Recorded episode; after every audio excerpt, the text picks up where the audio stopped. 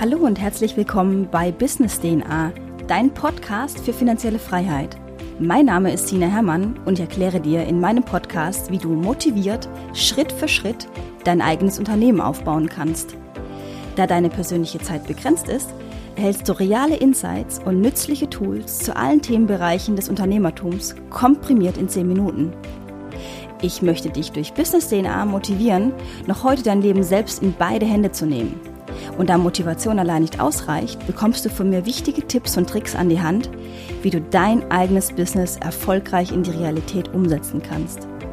Mach Business auch zu deiner DNA und verdiene smart und skalierbar deinen Lebensunterhalt.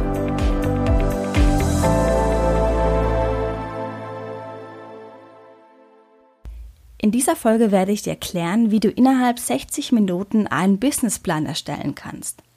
Viele Leute scheuen die Arbeit, einen Businessplan zu erstellen, da sie der Meinung sind, dass dies sehr viel Arbeit macht und sie diese Zeit besser nicht in einen Plan investieren sollten.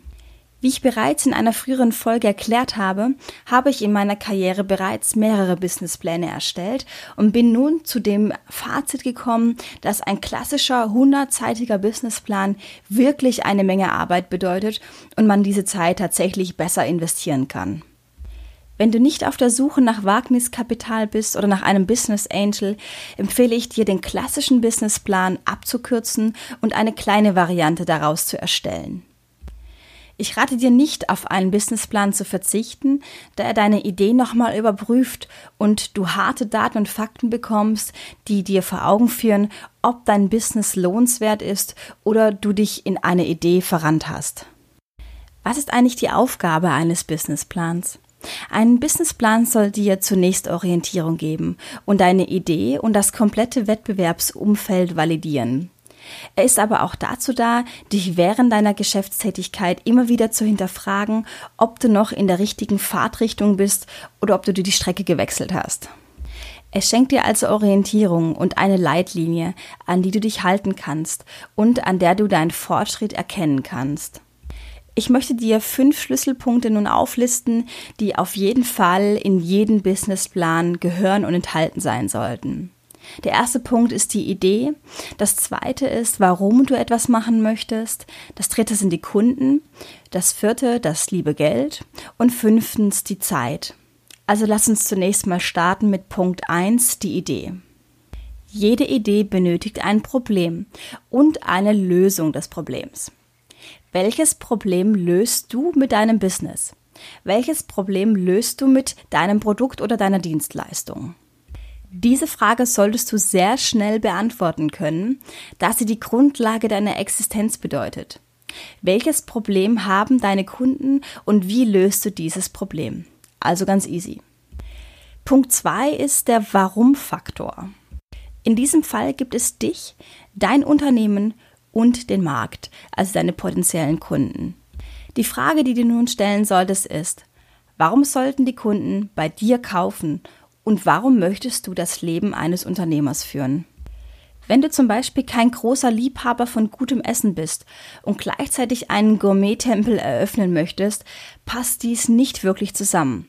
Dasselbe ist, wenn du eine Community aufbauen möchtest, aber Menschen nicht leiden kannst, dann solltest du diese Art von Unternehmen tatsächlich überdenken.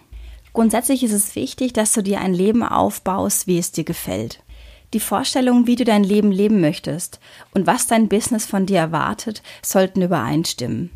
Bist du eine Person, die gerne auf Reisen ist und du gründest ein Unternehmen, das sehr lokal gebunden ist, solltest du dir das gut überlegen, ob du solch ein Leben führen möchtest oder ob du nicht lieber doch etwas aufbaust, was deinen Erwartungen entspricht und deine Reisetätigkeit unterstützen kann. Die andere Frage des Warum bezieht sich eher auf den Markt. Was genau macht dein Unternehmen anders als andere? Warum sollten die Kunden bei dir kaufen und nicht bei der Konkurrenz? Warum also du? Punkt 3 befasst sich mit deiner Zielgruppe. Zunächst musst du deine Zielgruppe genauer definieren, um sie besser kennenzulernen und um zu verstehen, was genau die Bedürfnisse deiner Zielgruppe sind.